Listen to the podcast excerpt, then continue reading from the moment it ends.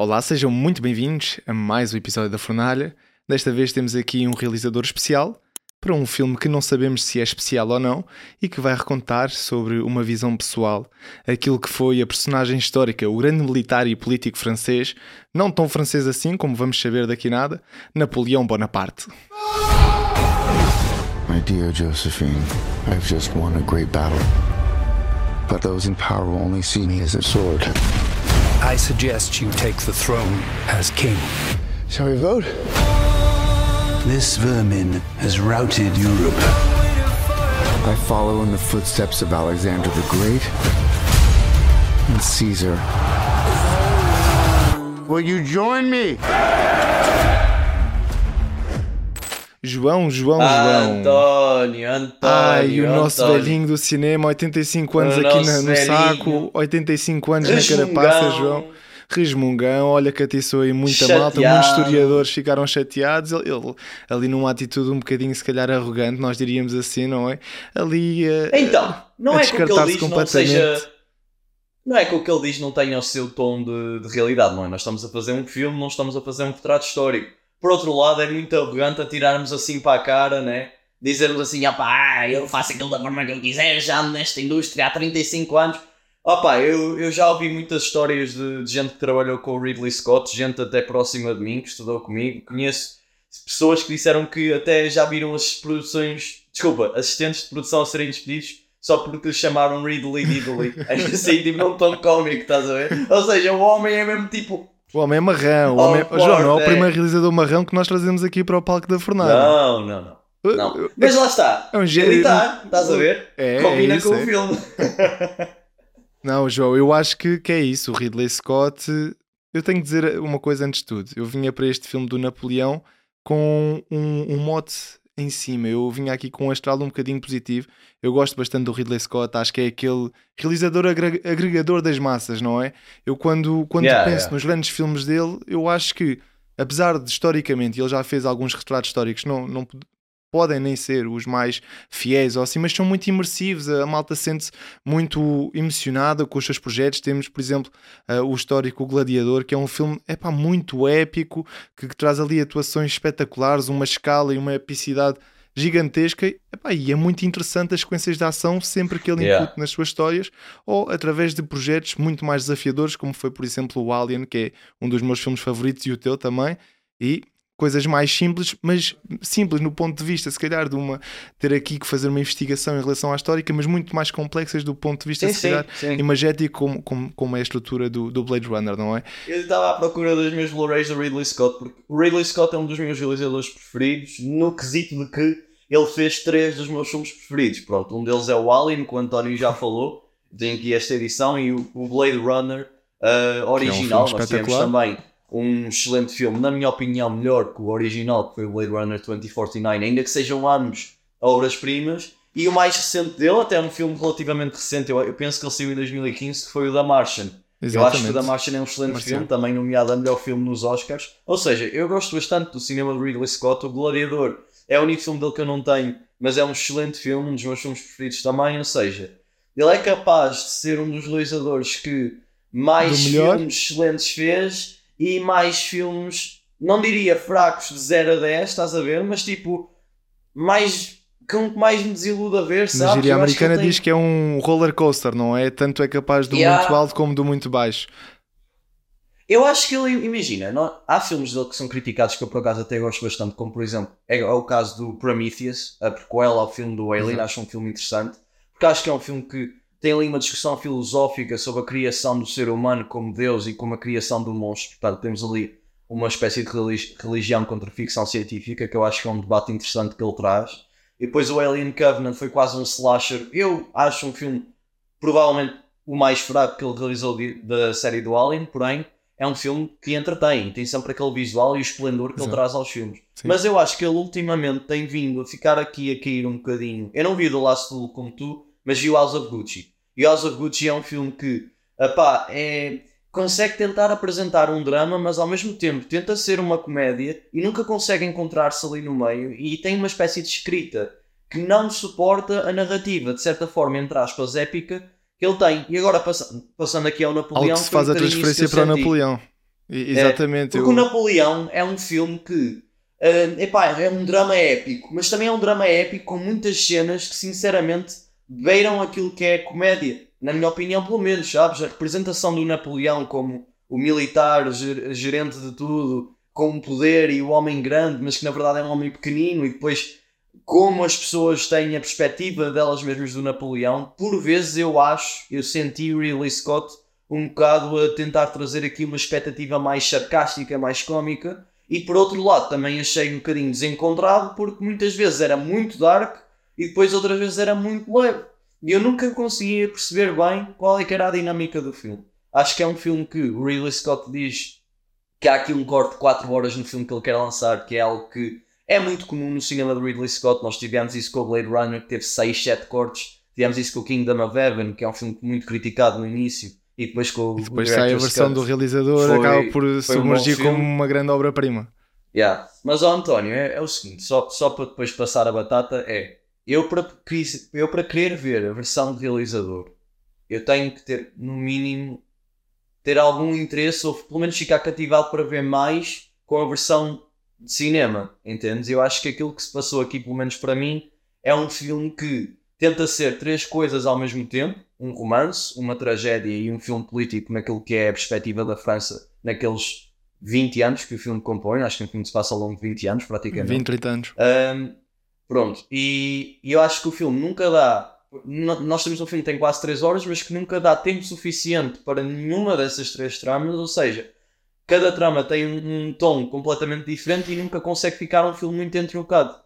Pronto, é, é mais ou menos essa a perspectiva que eu fiquei. Eu vi o filme hoje, até estou com uma imagem bastante fresca do filme, ainda tenho algum processamento das, das ideias, mas, mas Sim. sim, foi, senti-me um bocadinho desapontado, para ser honesto. João, eu ia buscar aquele jogo que tu fizeste, falaste de House of Gucci e eu vou falar agora do último duelo porque eu acho que é um contraste absoluto em relação àquilo que é o último duelo, um filme se calhar curtinho, muito conciso na sua temática e direcionado. Sabes porque é que o realizador eh, decidiu eh, abordar aquele projeto? Percebes eh, quais são as razões, o que é que o impulsionou a realmente trazer três visões diferentes sobre o mesmo acontecimento, que é isso que se passa no último duelo, remontado ali numa época histórica e fica tudo muito clarividente, fica tudo muito explicadinho e tu percebes realmente ali se trata uma, de, uma história de mudar as perspectivas. Aqui no Napoleão o que nós encontramos é um filme que é transfigurado. Ora, estamos ali a, a acompanhar Napoleão nos seus grandes feitos, não é? Se- Seguimos, seguimos-lo para o Egito, vemos-lo nas grandes batalhas de Austerlitz de- ou de Waterloo, como depois, como tu dizias e muito bem, acompanhamos a sua trama romântica com a Josefina, como de um ponto de vista tentam abordar ali alguns traços do militar, de um político que acaba por nunca se consagrar porque nós não percebemos, não percebemos que de facto aquilo se, se trata de uma personagem que seja. É, e não percebemos que se trata de facto nome. de uma personagem impositiva, não é? Não reconhecemos aquela Exatamente. pessoa que nos é mostrada como muitas vezes vulnerável, ah, que- seja realmente uma pessoa autoritária. E o filme tenta Não, António, o estas duas perspectivas, está. mas não as, não as desenvolve. Eu acho que esse é o maior problema. Eu concordo absolutamente contigo. Às tantas aqui no filme há uma cena em que, logo no começo, e isto não é bem spoiler, porque pronto, é um filme baseado em fatos, não é verdade? Pronto. É, O Napoleão ele volta à França depois de estar ali no Egito porque acha que a mulher o está a trair. e De facto estava. Mas a mulher está ali aos pés dele, não deixe, e ele a impor logo: Ah, tu tens que dizer que tu não és nada sem mim, não sei o quê, blá blá blá. Corta para a cena seguinte, é ela que lhe está a dizer isso. Acaba seja, por haver uma falta de dinâmica. continuidade. Ex- Exato, mas, mas imagina, eu até acho que isso pode ser uma dinâmica inter- muito interessante, sabes? A virada de ah, eu controlo a mulher, mas depois a mulher controla o Napoleão e essa vulnerabilidade do militar que é considerado por todos o, o tirano. Ve- Não, eu acho isso espetacular. verme. O problema é o caminho é- que, que- que É, se combate entre isso, não é? Não, não se, não se, não é uma amálgama de coisas, é só espetar momentos da história, estás a ver? Eu acho que o filme, se calhar num corte maior, e detesto ter que ver um corte É de 4 perceptível. horas para poder ver um bom filme, não é? Que este filme já tem quase 3, se calhar vai ser mais pautado. Porque eu sentia quando cortava, por exemplo, para cada uma das batalhas, que nem sequer havia tipo um build-up para aquilo. A, a própria hum, narrativa da história da França e as rivalidades que existem com outros países só são jogadas quase de cabeça. E eles entram numa batalha, por exemplo, contra os ingleses, que Em vem Waterloo. do nada. Estás a ver? Acaba Ou por seja, não haver é- um contexto, precisamente porque nós abandonamos uma perspectiva um pouco mais complexa sobre a parte política de Napoleão. Eu acho que isso é, foi, foi um erro crasso do filme.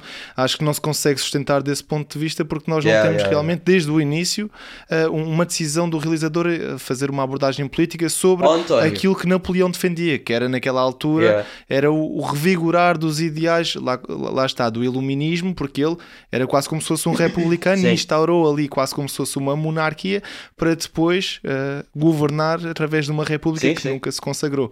João, eu Mas queria só dar aqui um apontamento, se eu puder, diz, que, que eu acho que é, que é muito importante quando falamos deste, deste filme de- do Napoleão e eu já vi o filme há uma semana e, e já ouvi algumas críticas, já li algumas e acho que o filme acaba por ser se calhar subvalorizado num aspecto. É que nós estamos a seguir uma narrativa que eh, a seleção dos acontecimentos, ou melhor, eh, a história foi criada através de apontamentos e de cartas trocadas entre Napoleão e Josefina. Ou seja, nós não estamos de facto a ver uma história de acordo com os acontecimentos históricos, estamos a ver uma história que foi retirada à partida, ou pelo menos foi influenciada pelas cartas trocadas. Ou seja, nós estamos a seguir uma, uma história da perspectiva de Napoleão eh, em que, eh, pronto, ehm, enviava as suas cartas à sua amada e ficcionava com uma história que não era a real. Portanto, desse, desse ponto de vista, eu acho que o, o valor artístico do filme acaba por, por subir. A partir do momento em que, se- em que nós en- entendemos que aquela história não é de facto um relato histórico, que é mais uma confissão de um imperador que, que, pronto, que faz confissões à sua mulher, acho que se torna aqui, se calhar, um- uma dinâmica muito mais interessante de se pensar e, pelo menos, de imaginar a história. Até porque o- Eu- o, filme começa, desenvolve-se e, e termina, não é? Com relatos daquelas cartas. E, e por isso, de- dessa perspectiva, também acaba, se calhar, por compensar ou pelo menos justificar aquele tom um bocado esquizofrénico do, do- no momento. uma- é uma pessoa que é muito.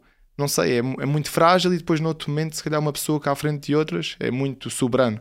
Não, não sei, mas eu acho que deste Então, ponto de vista acaba eu, por ser eu interessante. acho que o filme não se, não se propõe a ser uma narrativa poética, entendes? Ele propõe-se a ser uma narrativa muito, não, não diria linear, porque está sempre a passar de momentos e factos, mas uma coisa muito mais direta em cada cena que se propõe. Até mesmo ao próprio relacionamento deles, é uma coisa tão direta. Ele chega ao quarto e começa-lhe a dar. Pronto, começa, começam logo a, a, a fazer sexo, Sim, né? sim, E é sim, tipo, para, a começar, queria, queria destacar aqui as cenas de sexo no filme, porquê? Porque eu acho que elas são um bocado jogadas na trama e há ali uma, uma, uma questão de ele como governante ter que ter um filho e um herdeiro, eu acho que isso é uma, é uma questão interessante, mas ela é jogada com cenas de sexo que são simplesmente, na minha opinião, atiradas. Eu acho que até há ali um momento que tenta ser um bocadinho cómico, ele começa a agir quase como um cão e Sim, começa a e fazer é- assim, e é "Não, mesmo, não, é não, mesmo." não, não." E, e lá Epá, está, não e eu não- compreendemos qual é a achei- expressão o- que o Ridley Scott qui- quis tomar. Se era satirizar aquele momento, se era satirizar o personagem ou era realmente uma abordagem realista que ele tinha em relação àquele personagem, não é? Sim, mas, mas tu não passas tempo o suficiente Sim, com ele concordo. e com ela, primeiro para dar importância a essas cartas que referiste, não é? Para dar aquele tom. Por exemplo, as últimas palavras dele foram França, guerra, penso, e, e Josefina. Ou seja, ou, ou armas e Josefina. Foi assim uma coisa qualquer, mas, mas foi França e Josefina de certeza. Ou seja, Josefina é tipo a última palavra dele, é tipo a cena mais importante num quesito de história. E se as cartas compõem essa história, porque é que nós não passamos mais tempo a desenvolver essa relação? Dentro de fatos verídicos ou fatos inventados, fosse o que fosse. Porque cada cena deles é basicamente ou eles a se falarem sobre as mesmas questões, desta questão do herdeiro, ou da questão de que ele atraiu ou ela o traiu, ou ele a pinar com ela, que é mesmo assim, estás a perceber? E eu acho que esse é o grande problema do e- filme, João. E, e tu falavas, eh, ou, ou ele decide realmente enverdar eh, eh, por- pelas próprias cartas, em realmente fazer Yeah. aqui uma declaração poética das cartas, ou então abandona completamente essa realidade e segue para um outro jogo. E aqui o que parece é que ficou no meio de tantas coisas, não é? Ficou no meio de uma declaração Sim. poética, no meio de se calhar de salientar eh, acontecimentos históricos e, e monumentais e até alguns relatos vá, eh, históricos que não são assim tão verdadeiros, mas para o público era mais acessível. E acaba por nunca haver realmente uma caracterização verdadeira de Napoleão e, a meu ver, uma caracterização muito fraca daquilo que é o Joaquim Phoenix, que é um excelente ator e acaba por, por ter transmitir aqui um personagem muito pálido, muito taciturno, muito melancólico. Parece que ele está um bocadinho. em piloto é explicar? automático. Parece que ele não está com vontade de fazer É. o papel. Foi assim que foi. Eu senti que ele estava um bocadinho aborrecido. Por exemplo, a Vanessa Kirby. Acho que tem um bocadinho mais de presença, mas também acho que não lhe é dado o suficiente para ela conseguir sequer opá, ter, ter essa energia, ser esse pilar, sabes? E eu acho que eles os dois são os pilares do filme, são eles que Sim. sustentam a história. Por outro lado, acho que a história não é forte Eles, como personagens, não, não foram fortes o suficientes para me fazer importar com a história. Quando estivesse a ver cenas de batalha, tudo bem, tens sempre aquele argumento de é uma, uma cena. eh, desculpa, isto é uma cena baseada em fatos verídicos. É o que aconteceu e é o que aconteceu, é o que lá está.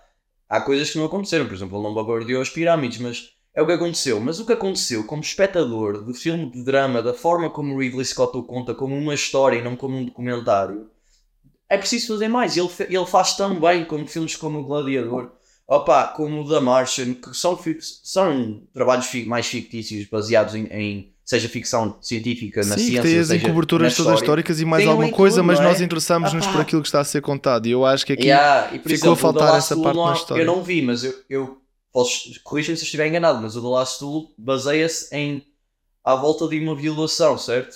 O, o The Last Duel é, é- mas lá está, é uma- um apontamento muito conciso sobre uma história que se vai abordar. Não é aqui o pegar em, em acontecimentos durante 30 anos e tentar adaptá-los numa perspectiva épica. E, e- e lá está, é que, se, é, é que se o Ridley Scott começa por adaptar este filme através de um acontecimento sucinto, acho que havia muito mais eh, a valorização de pelo menos condensarmos, tanta, eh, condensarmos um, um período pequeno, mas pelo menos desenvolver a mentalidade e como este- esta personagem pensava e como é que ele era um gênio, porque nós não percebemos que ele é realmente um gênio. E de acordo com a história, lá estamos nós a voltar, ele era um gênio, ele era um maior estratega do mundo, ele tinha ideais políticos que eram realmente epá, muito inéditos para a altura, e, e tanto é que ele criou um império e nós durante o filme não percebemos que o império foi criado. Percebemos sim que ele tem ali um, domina uns países, mas epá, para dominar durante 20 anos quase o- ali a Europa toda é porque havia aqui uma estratégia extremamente bem feita, não delineada. isso no filme, não, não te passa para, para o teu corpo enquanto estás a ver, sabes? E, e quando passa, passa de também- uma forma rasa ali naquela batalha de Austerlitz, acho que ainda tens ali se calhar um, um apontamento ou outro em que ele faz ali uma incursão através da neve com, com ali com os bombardeios para, para que os, os cavalos e as pessoas fiquem ali submergidas na água, depois Então, ataca António, numa eu frota eu queria falar um inferior. bocadinho sobre essa cena contigo, porque essa é a única cena, na minha opinião, no filme inteiro, o filme tem quase 3 horas, em que tu consegues perceber o nível de estratégia que existe no, no Napoleão como comandante, que pelo menos quando eu estudei as invasões francesas, sempre foi um destaque daquilo que era o Napoleão. O Napoleão vencia contra imensa gente e liderou 61 batalhas, como é visto Exato. no final do filme, e sempre foi um, um, um, um homem que tinha um estrategista, exatamente. E o filme, na minha opinião, a única, a única vez que nós vemos isso é na Batalha de Austerlitz, que ele tem diver- diversos ah, posicionamentos ao longo do campo de batalha e consegue, de certa forma, afunilar as tropas, ah, as tropas inimigas para um campo de gelo para os conseguir submergir. Isso, é- isso foi uma cena que eu achei extremamente bem editada, extremamente bem, bem conduzida e realizada. Por outro lado, acho que o filme como um todo descarta por completo aquilo que é o Napoleão como comandante e como, e como estrategista. Tu não vês nunca a forma dele de pensar em relação ao inimigo, a forma dele de pá, tirar para a cara. Tu tens uma cena dele em que ele manda um tratado de paz contra, contra os ingleses e os ingleses ignoram. E ele diz: Porquê que vocês acham que são os maiores só porque têm barcos? E eu parti-me a rir, porque imagina, por- mas por um lado acho que foi, foi uma cena muito fraca a nível de escrita, porque até podia ser engraçado tu teres essa, essa, esse sarcasmo de forma presente ao longo do filme, Sim. mas o filme como te, te- não sabe o que quer ser e depois ignora este lado que E eu, como não tem eu um tom pessoalmente assumido, gostava de ver. Tu acabas Hum, por não perceber se é que- uma yeah. sátira ou realmente é um retrato realista do que se passou. E essa é Exato, pior, e é pena a porque pior- essa cena de Austerlitz é boa. Essa cena de Austerlitz eu, eu pelo menos acho bem conduzida. Sim, e a nível agora estético é um- o filme não tem nada é a um dizer. Por exemplo, há aqui uma recriação de uma sátira, mas até, até nos, nos interiores dos palácios nós sentimos que aquilo é realmente bem feito. É- Trata-se realmente de um local monumental. Eu acho que aí não há nada a dizer. Os planos e os enquadramentos, a nível visual, o filme não tem nada a apontar. Até quando eles eh, ma- marcham em, em direção à Rússia, tu sentes o frio e a caracterização está muito bem feita. O problema lá está. Eu acho que é, é o abreviar de muitos acontecimentos que foram feitos e tu acabas por não sentir nem empatizar com um personagem. Podias nem empatizar, mas ao menos ficavas ficavas com aquele sentimento que viste um filme muito grande. Por exemplo, quando, é o, quando o Steven Spielberg adaptou, eu vou dar aqui um exemplo de uma história verídica, ou, ou de alguns filmes que foram adaptados eh, por, por histórias verídicas. O, o, o Steven Spielberg adaptou o, o, filme do Lincoln, o Abraham Lincoln, e é um filme que não tem muitas sequências de batalha. E na, naquilo que é o desenvolvimento emocional do personagem, epá, o, o Daniel Day-Lewis conseguiu entregar de uma forma absolutamente uh, interessante. Yeah, isso, yeah, yeah. isso aqui era o objetivo de, de mostrar o interior de um personagem através daquelas cartas. É para que se fosse por aí, não se começasse ali a ir para, para a Rússia, depois para, para a Inglaterra, depois para o Egito, entendes? Acho que, ou então, se, se- era, se era trazer uma, uma vista mais belicista de um panorama muito mais dinâmico, então adaptava-se aqui uma história mais ao estilo do Braveheart, mas uh, o filme não é uma coisa nem outra. Eu acho que este é o problema Olha, do queria filme. dizer uma cena. Eh, Pegaste aí no Spielberg e acho que é importante nós referirmos que o Stanley Kubrick, ele- o último projeto dele, um projeto que ele queria fazer era o Napoleão. Três anos, ele passou décadas a tentar fazer o filme. E o filme ia ser feito, entretanto o Stanley Kubrick faleceu e os direitos ficaram ao ar. O Steven Spielberg, no momento, está a adaptar esses guiões e, essas, e esses materiais de estudo do Stanley Kubrick numa minissérie que vai ser feita com a HBO. Ele vai produzir, não sei se irá realizar algum dos episódios. Por outro lado, penso que esta história do Napoleão poderá funcionar muito melhor como série. Ahm, e, e tenho esperança que o Steven Spielberg traga uma adaptação que, pá, já não é a primeira vez que ele pega num script do Stanley Kubrick e o transforma. O primeiro caso foi o AI Inteligência Artificial, originalmente do, Steven, do Stanley Kubrick, depois feito pelo Steven Spielberg. Portanto, vamos ter em breve, eh, diria lá para 2025, 2026, uma nova adaptação de Napoleão. Ahm, eu acho Vamos que ter ainda o, o corte do, do realizador, deste Napoleão. Vamos ter, é. É pá, se, se eu vou ver, se não vou ver, vai depender da, da, pá, das críticas, se calhar, do que vier. Pronto. Se toda a gente disser mesmo, epá, este filme é muito, muito, muito melhor do que o Muito original. E aí, aí Há uma fecho. Não, reconsideração meu, e o Fernalha vai cá estar para, para recriticar o filme. Exatamente, exatamente. Se Não, para já, António, é para dar nota, queres dar nota? Vamos dar uma como é notinha, que é? estamos, aqui, estamos aqui nas estreias da Fornalha, Pronto. temos que dar uma notinha, é claro. Olha, para mim é um 5,5 em 10. Destaco o valor de produção, destaco, destaco a música, que não falamos até então, mas achei a música presente e até bastante interessante no filme. Com aquele- aqueles tons mais macabros, porreiros, gostei. Mas é um filme que para mim foi aborrecido, não, muito mal encontrado. Eu fiquei a ver, já chegava às duas horas, estava sempre a olhar para o relógio. António, para mim isso é o pior tipo de filme, portanto, ah, muito desapontado e até preocupado com aquilo que possa ser feito na sequela do Gladiador. Portanto, é, é o que Eu, eu não achei a banda sonora nada atraente, achei muito aborrecida. Ainda assim, É, não acho eu- o filme nada aborrecido. Sabes o não que é, olhei para o António? telemóvel. Eu- o filme era tão aborrecido para mim que a banda sonora ser tão esquisita acabou por me acordar de vez em quando, estás a entender? Eu, eu bocejei, eu estou a falar a sério, quase que adormeci em diversas cenas. Eu, eu não, não me senti adormecido, senti-me se calhar desolado ao ver se calhar a oscilação tão grande entre um sentido de humor e depois uma seriedade brutal. Uh, portanto, eu acabei por Yeah. não compreender realmente se o filme era uma sátira ou não é. Uh, vi- virá a versão estendida do, do realizador para desmistificar se isto realmente é um bom filme, Yeah, um yeah. filme assim assim, ou se calhar um filme sem rumo, que pode acontecer. Há estes casos. Eu vou, vou, vou terminar Sim, aqui claro. com uma nota 6 em 6,5 em 10. Acho que ainda assim é um filme que vale a vossa atenção. Vale a pena, ainda que lá está, é mais uma adaptação. Fiquem-se para o último duelo, que é o último filme que o realizador lançou, porque é realmente muito, muito bom. Based on a true story, The Last Duel sets a new standard. It's intelligent and genuinely daring. I will not be silent. Jodie Comer makes her mark, holding the screen with a calm fire. It's a cinematic experience that settles for nothing less than greatness. I want him to answer for what he has done. The Last Duel. António, nós hoje estamos aqui, quisemos trazer o Napoleão e quisemos trazer algumas recomendações porque nós temos feito as críticas de Harry Potter, mas também não temos dito assim algumas opiniões daquilo que temos Sim. visto, consumido ao longo destes últimos mês, dois meses, de outubro e novembro. Pá, então trouxemos cada um algumas recomendações. Dá passar a batata ali ao António para trazer a primeira recomendação. Então, olha, eu vou, vou- vou já despechar dois filmes. O primeiro é um filme que eu vi há algum tempo, tu já fizeste crítica, e vinha só dar aqui um apontamento sobre o que eu achei de Killers of the Flower Moon, do nosso mestre Scorsese. É um filme, João, que eu achei interessantíssimo do ponto de vista de remontar ali a uma época dos Estados Unidos relativamente recente, em que existe ali quase como se fosse um, um resgatar ou um usurpar do, do, do, homem branco em relação àquilo que é uh, os povos nativos americanos, num tempo em que existe ali o implodimento uh, do, do, petróleo e, e, e no momento em que se começam a formar os primeiros gangsters, vai, eu diria, americanos, e claro, temos o Scorsese a, a trazer aquilo que ele faz melhor, recontar uma história sobre máfia, sobre intrigas, sobre coisas mesquinhas e que ao longo do tempo, e o filme faz por 3 horas e 40 valerem cada segundo, porque a história é demorada, mas é progressiva e trazem ali uma história com um background do ressurgimento do FBI, ancorada em duas atuações, tanto do de, de, de Niro como do DiCaprio, e também uh, ajuda-me aqui na Lily Gladstone. Lily Gladstone, que são, são soberbas, é. e eu fiquei saído da sessão, por um lado, muito triste, porque acho que é uma história muito pesada,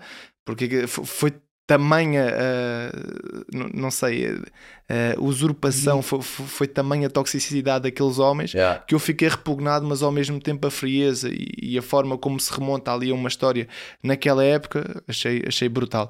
E acho que é um grande filme do Scorsese, mais um, lá está. Daqui a pouco tempo teremos que fazer uma retrospectiva, se calhar, sobre, sobre este grande realizador, João. Eu vou-te é, passar aqui a batata agora. Sim, sim. E, okay, porque eu ainda, okay. tenho, eu ainda tenho dois filmes. Eu, eu falei do Killers of the Flower Moon só, só para despachar aqui este tópico, porque Pronto, acho que também deveria ótimo. aqui mencionar Olha, algum filme do nosso mestre. Eu, eu queria então trazer aqui um pequeno destaque para um filme chamado Past Lives, que na minha opinião entrou logo mal eu vi no top 3 dos melhores filmes que eu vi do ano. É um filme extremamente quente e, que ficou muito querido ao meu coração. É um filme realizado pela Celine Song, naquela que é a sua estreia como realizadora, filme distribuído e produzido pela A24 e é um dos destaques que, na minha opinião, vai acabar por aparecer espero eu, naquilo que são os Oscars de melhor filme, nas premiações. Pá, nós temos aqui um filme que se baseia numa história de amor, uma história de amor desencontrado, naquilo que é um casal de amigos adolescentes que sempre gostaram muito um do outro e uma de, um deles emigrou. Um, um vivia, um, vivia fora, no, na, na China, penso, olha, se eu tiver a dizer China e for mal, eu peço imensa desculpa, mas eu acho que era na China ou na Coreia, opá, já não sei, mas, mas pronto, era um país asiático, não, não, não me matem, tá? Pronto. Um, mas, mas pronto, a, a miúda foi para Nova York para ser escritora e ela ficou lá e num determinado momento da vida deles, eles voltaram a encontrar-se assim a nível de redes sociais e ficaram muito próximos, muito próximos até que se separaram e nunca se voltaram a encontrar. Entretanto, ela casa-se com alguém e ele uh, continua a viver e é um médico e não sei o quê. Mas a forma como nós, pelo menos eu, como imigrante e, e várias pessoas conseguem conectar ao filme dessa forma é tu pá, percebes que estás noutro momento da tua vida que não queres voltar àquela pessoa ou, ou, ou no meu caso, por exemplo, ou àquele lugar para como, como objetivo, estás a entender? Mas um, o nível de saudade e de portas não fechadas que foram deixadas para trás, é algo que o filme deixa, deixa mesmo presente. E é daqueles filmes que monta, monta, monta, monta, monta e que de forma muito simples no final dá-te um ataque emocional que tu, opá, é simples, mesmo escrito de maneira muito querida, muito, mas, mas emociona. E eu acho que é um filme que, apesar de não ser um filme de grandes eventos, é um filme extremamente bem, bem excelentes performances, uma excelente música, a cinematografia é das melhores do ano, apesar de muito, se calhar à primeira vista simples, mas assim muito naturalista, estás a ver? E adorei Toca ali no coração, a, ficas a forma com o coração como, cheio. Como eu acho que é um filme que convida às tuas experiências para informar aquilo que a história traz. Sejas tu um imigrante ou simplesmente tenhas um amor que perdeste há muito tempo e nunca conseguiste, sei lá, fechar as coisas da melhor forma. Pá, acho que é um filme que diz muito a muita gente. Portanto, na minha opinião, é, é, top 3 do ano. Pode ser que fique, pode ser que não fique. Depois a gente, daqui a uns tempos, vai fazer um vídeo sobre isso. Uh, mas sim, malta, passe lives, filme espetacular. Vejam. Acho que já saiu em Portugal em setembro. Eu e tu portanto, já falámos sobre o filme algumas vezes. Aí. Aliás, o João, quando acabou de ver o filme, disse: Tony, está uh, tá na hora, tens que ver o filme. Eu meti na minha watchlist e é pá, quando tiver, quando tiver tempo vou, vou ver, porque acho que é um filme que eu vou gostar muito, uh, assim à medida naturalista, como, eu, como eu gosto. E acho que é um filme, João, que vale a pena. Até porque eu tenho ouvido muita malta uh, a recomendar-me e passo lá está, está aqui nas checklists. Childhood sweethearts reconnect only to realize they were meant for each other. He was just this kid in my head. I think I just missed him. Did he miss you?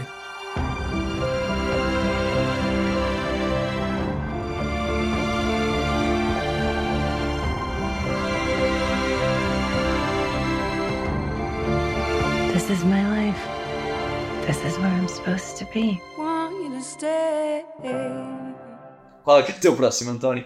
Eu, eu acho que deveria ter começado com este, porque eu trago-te um filme que eu vi há bem pouco tempo, mas que é um filme conhecidíssimo também do ínfamo realizador Ridley Scott. Estou a falar do gangster americano. Tu sabes que eu não tenho a noção completamente. Eu já vi esse filme, obviamente, mas eu não. e- Sabes quem é que marca nesse filme? É o Denzel, não é o Ridley. Denzel, Exatamente. Eu- Pois eu é, esqueço-me colaboração entre o é um Denzel e o Russell Crowe, não é? É, eu esqueço-me que esse filme é do Ridley Scott, porque eu penso no, no Denzel primeiro antes do E que acaba Ridley por ser mais um acrescente à lista infinita pai de 60 projetos que o homem tem, mas que este, que este é bom. Este é bom ou não? Este é bom, é bom, é. Aquela Este é cena bom. inicial no café, espetacular, espetacular. Não, este filme é espetacular. E, lá está, João. É uma recriação também histórica de um personagem que realmente esteve lá, presente de alma, numa visão muito mais sanguinária sobre um grande mafioso americano, um dos maiores, Frank Lucas, numa situação em que, eh, lá está aqui a minha veia de gostar de história, nu- nu- numa situação penosa para os Estados Unidos, numa época em que existe ali um implodimento da toxicodependência a nível mundial e que o Frank Lucas vê ali uma saída para explorar financeiramente, financeiramente o seu negócio. Ele já controlava ali parcelas da droga, mas ele vai, eh, vai importar a droga realmente da Ásia, que era onde estava o, seu, o exército americano ali na, na guerra do Vietnã, e consegue importar de lá, através ali de um, de um, de um agendramento, de, de um plano a nível de máfia com, com, o próprio, com a própria militância, com os militares dos Estados Unidos, e consegue então importar de uma forma barata, mas uma droga muito mais potente e muito mais poderosa e muito mais viciante para ele e que rendeu uma fortuna e ele acaba por, acaba por haver esta, esta reconstrução histórica de, um, de uma É o ascensão. precursor do Walter White, António. Exatamente, é o precursor do Walter White. É aqui uma história de, de descoberta, de ascensão e de declínio também, porque temos o declínio. Ah, por do outro lado e da outra atmosfera, temos a investigação do Russell Crowe que protagoniza precisamente a renovação do sistema federal dos Estados Unidos para, para que se pudesse, no fundo, limpar não só as ruas, mas limpar a imagem do, dos Estados Unidos que atravessava ali um momento de um sistema completamente corrompido, seja pelas cadeias policiais, em que havia quase mais polícias corruptos do que, do que polícias honestos, e uma sociedade onde, onde estes gangsters mandavam não só na comunidade, mas travasava já para outros patamares da sociedade que, que era uma coisa absurda, lá está. É uma coisa que o, que o Napoleão não faz, mas que aqui há quase como se fosse, e o Ridley Scott Yeah. consegue incutir isso, uma consciência cultural de que, apesar daqueles gangsters serem os grandes reis da droga e do extermínio, eles são também importantes para, para a sua comunidade, tão importantes, aliás, que merecem sentar-se nos melhores lugares daquilo que no filme é denominado e também no, ficou no imaginário comum a, a luta do século entre o Muhammad Ali e o, e o Fraser. E eu acho que a forma como, como o Denzel Washington consegue transmitir aqui uma frieza, uma obstinação para aquele personagem e, e- e de, certa, de certa forma quase como Yeah, se yeah. fosse uma elegância e, e um, e um orgulho por esta profissão tornam este filme muito, muito especial e, e, portanto, Gangster Americano vale muito, muito a pena. Streets of our city. This is my home. My country. Frank Lucas don't run from nobody. This is America.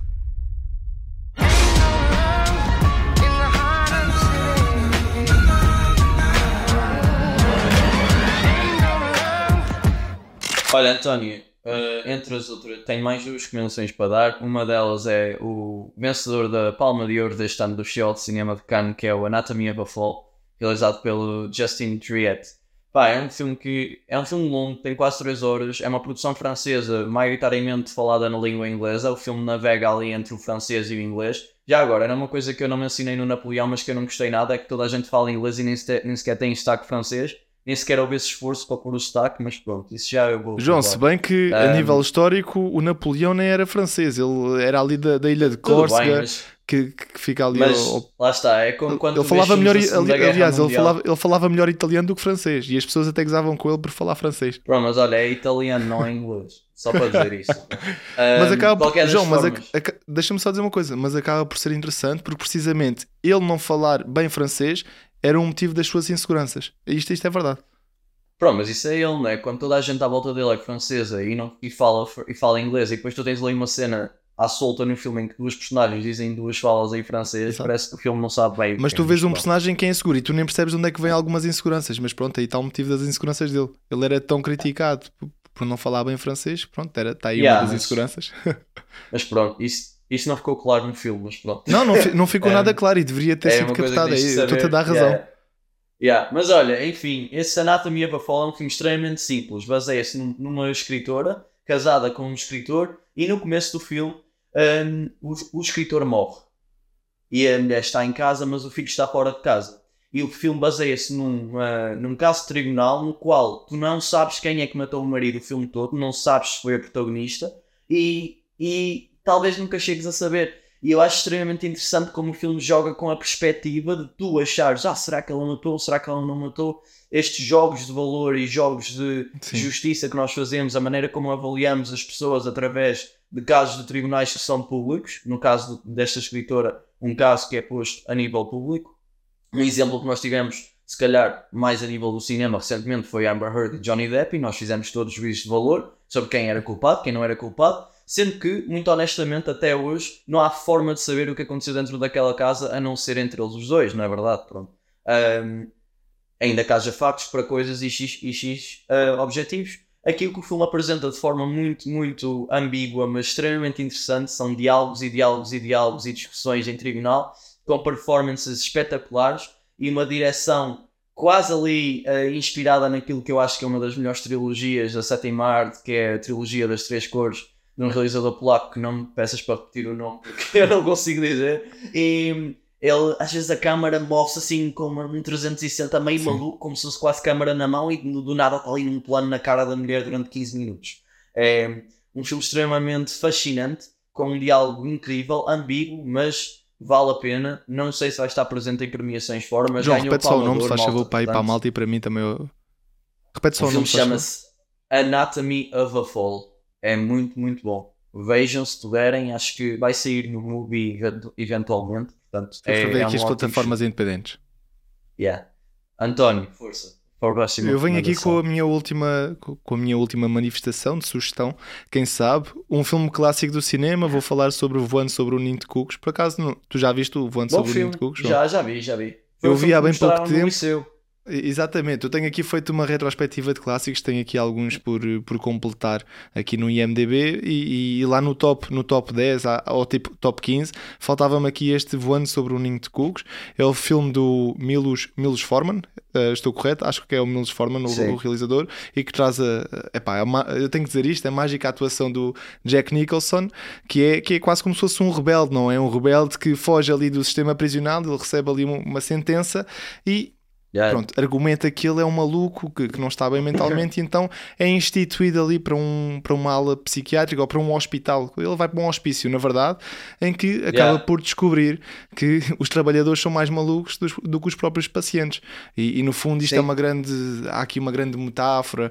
ah, há uma grande metáfora em relação a uma personagem que é muito leviana, é uma personagem que tem ali um espírito muito engraçado, que traz todas as pessoas para a frente, mas que desafia algum, alguns métodos destes trabalhadores e que lá está, aqui está a, a- a metáfora. No, no desafiar dos métodos aplicados por um Estado que se, que, que se que se intitula como se fosse democrático, vem realmente a contramoeda, que é tu estás aqui a mover ondas, não podes estar a mover ondas porque isto está tudo pacífico, ou seja, quando tu fazes aqui a demobilização das ondas, cai tudo em cima e então tu não és realmente livre. E pronto, e é um filme que, que fala sobre isto, mas nu- numa interpretação que acho que é mágica, através dali de uma reunião de, de atores que parecem mortos-vivos e que através do, do, do invadir daquele personagem para, para aquele hospital ganham todos uma vida espetacular.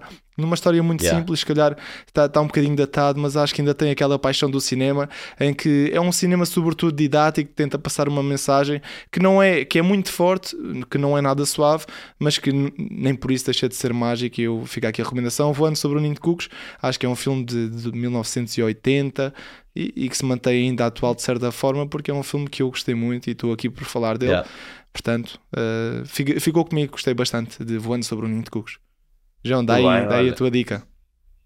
A minha última, a minha última recomendação fica no, no, na série do Hunger Games como um todo, um, eu tive o prazer este mês, eu sou um grande fã de Hunger Games e uh, eu tive o prazer este mês de ler o livro da prequela antes, antes do lançamento do novo filme. E eu fiquei extremamente estupefacto, porque quando li os, os livros na altura que os filmes estavam a sair e vi os filmes na altura, já gostava muito deles. Mas eu li estes livros quando tinha 14 anos, sabes, António? Já foi quase há 9 anos e eu, pá, já, já cresci um bocadinho e, e sempre e olhava para trás às vezes e pensava, pá, não vou ver já, vou ver daqui a uns tempos. Sempre achei que, apesar de ser uma série para jovens adolescentes, que não era como o Divergente, não era como o Twilight, era uma série de jovens adolescentes que, na minha opinião, sempre teve uma perspectiva política, uma perspectiva sobre ditadura e sobre como nós Sim, sim, manipulamos uma sociedade para tentar arranjar métodos e artifícios e depois como nós como sociedade conseguimos de certa forma rebelar contra essa instituição. Pá, eu acho uma história extremamente poderosa. Os filmes, de certa forma, sendo mais velho e entendendo mais de política e Epá, Acabam por retratar ali um pedaço social achei- interessante. É verdade. Sinceramente, não só filmes muito bons, mas eh, os primeiros quatro, tá? Estes, estes baseados na trilogia original, mas achei, sinceramente, das melhores adaptações a nível livro para filme que eu já vi ahm, para o cinema. Acho filmes muito poderosos e que até hoje melhoraram todos para mim. Acho o segundo filme em específico espetacular. E Especialmente para um público um infantil-juvenil. comentário. Eu acho que ganha muito também por isso. Ah, olha, é para um público infantil juvenil de facto. É por isso mesmo. Sinceramente, considero que não parece- considero que não sejam parece. filmes para, para adultos. Tens ali sensa- uma Concordo. sensação de um filme que não é completamente frenético.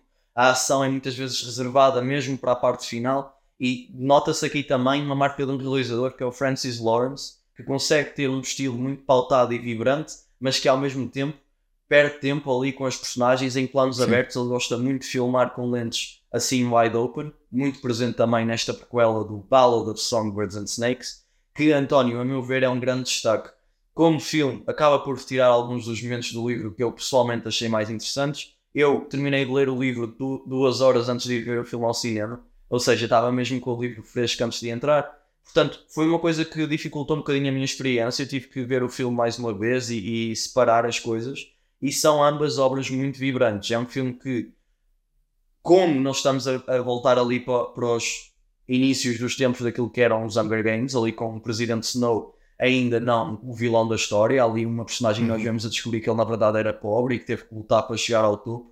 Pá, Ok, eu achei um back- filme sobre como uma mecânica diferente, apesar de nós estarmos a Era mesmo isso que eu te ia perguntar, como- João. Se existe aqui essa interligação em tu perceberes melhor alguns detalhes que ficaram por contar, não é? Sim, tu percebes muita original. coisa. E Isso é eu acho interessante. que aquilo que, na minha opinião, é extremamente fascinante é a discussão de nós como seres humanos, como nós nos conseguimos tornar em animais maus, tanto fora como dentro de uma arena, entendes? E como o mundo pós-guerra, que é o mundo do Hunger Games, consegue funcionar como uma arena e como nós, como humanos, conseguimos dessa forma destruir-nos a nós mesmos quando postos em situações extremamente absurdas e violentas. Eu acho que isso é o mais interessante do Hunger Games. Tu acabas por revelar o próprio espírito huma- humano lá no fundo, não é? É, Na nossa essência, se Exato. houvesse um, um- aqui um, apocalipse e as pessoas tivessem mesmo que sobreviver aplicando métodos não, não, tão, sim. não tão bons assim, como é que nos iríamos chafar? E acho que é um bom retrato dessa E é, da essência imagina, nós temos aqui um livro literalmente pós-guerra, nós estamos aqui 10 anos depois da Primeira Guerra entre Distritos e Capitólio e é tudo envolto nestes 10, a décima edição do Hunger Games, na qual o, o Presidente Snow, ele é um estudante do Capitólio e ele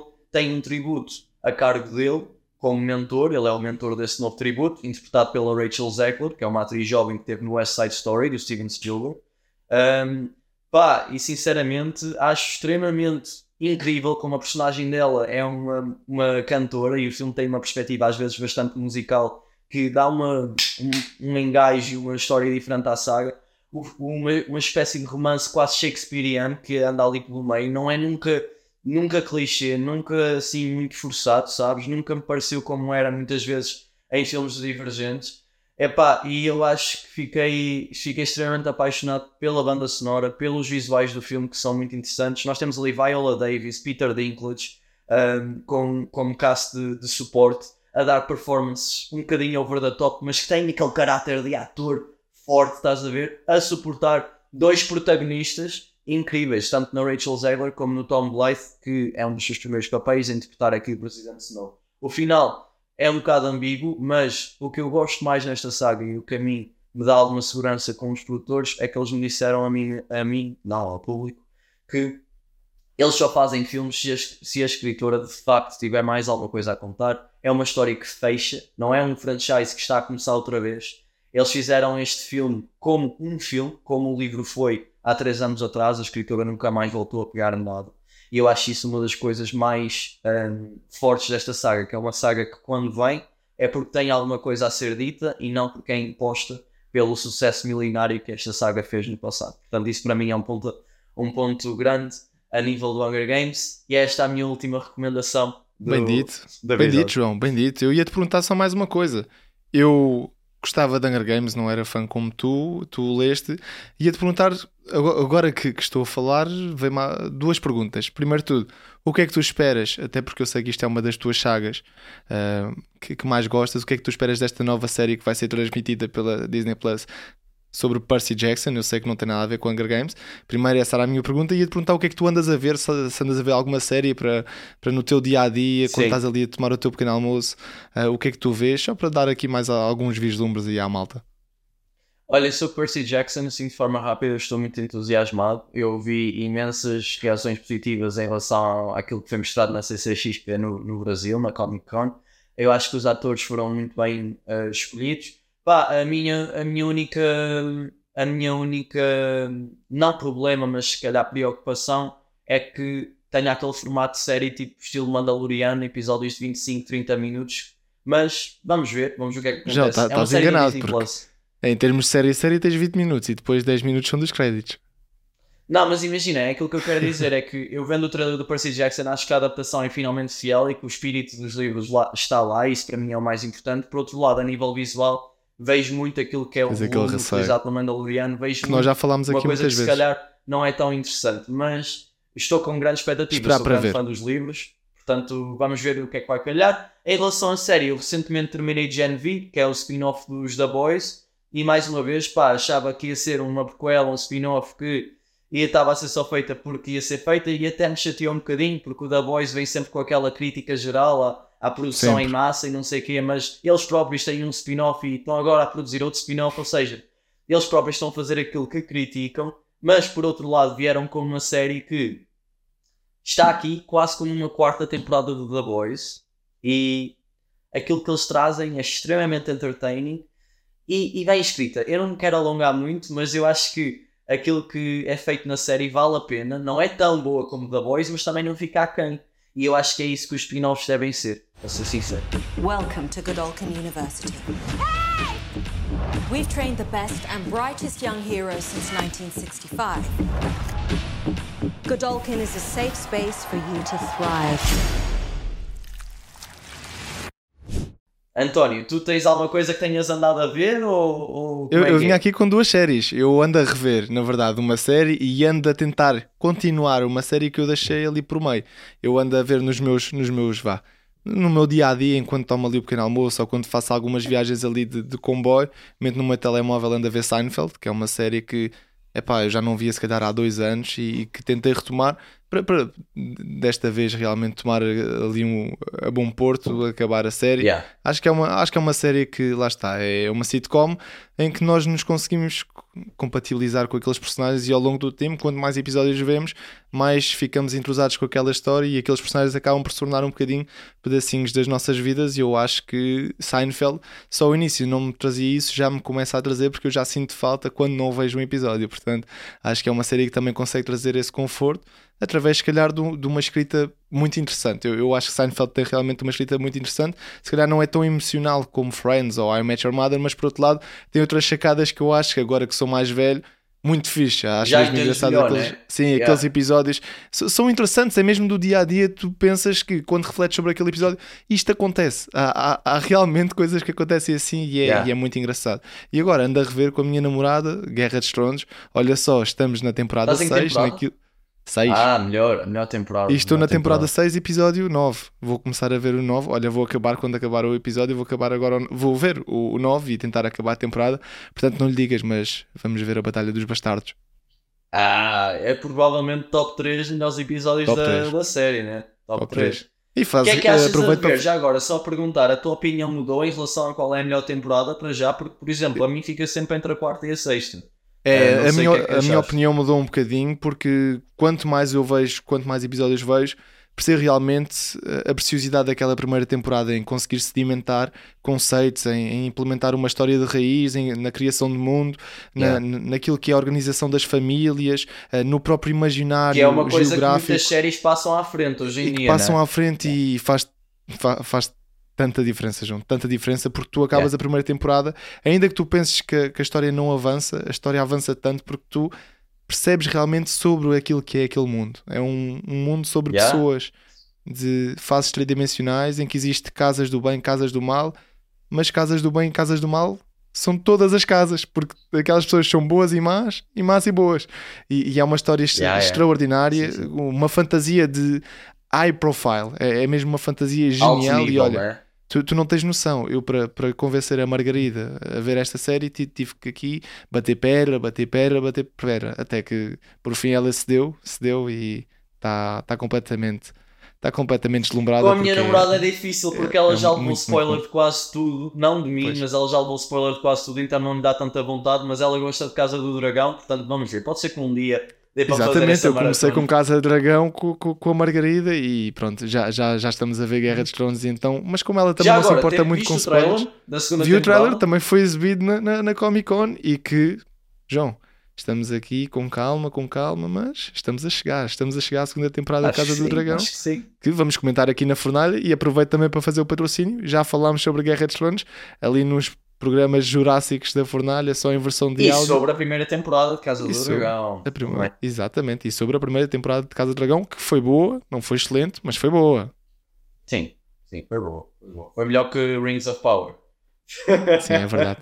tirando, tirando os dois primeiros episódios de Rings of Power. é verdade. custa dizer que é verdade, mas, Custa- mas custa é. dizer, Pode ser que é a segunda verdade. temporada seja melhor, né? Pode ser que a segunda temporada de Rings of Power seja melhor. Estou aqui um Ah, bocado reticente, já não ouço nada da série há longínquos anos. Ela está filmada, vamos ver agora. Né? que é que Agora, Muito bem, António, olha. Ficou aqui um episódio diferente, mais um apanhado, um destaque de Napoleão, um uns apanhados aqui Uma ali e conversazinha, uma conversazinha de relaxamento aqui na fornalha.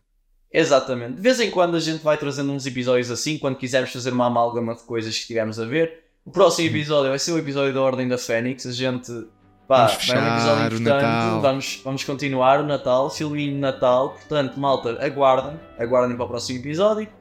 Comentem, partilhem o nosso Aguardem vídeo, também o concurso like e o se giveaway que nós temos e aí. subscrevam o canal. Nós temos aí um giveaway, a gente ainda não partilhou, mas vamos deixar agora logo depois deste episódio e espero por vocês que participem, porque o, prémio é, é bacana, António, principalmente É fãs da bacana, é bacana. É muito, muito bacana.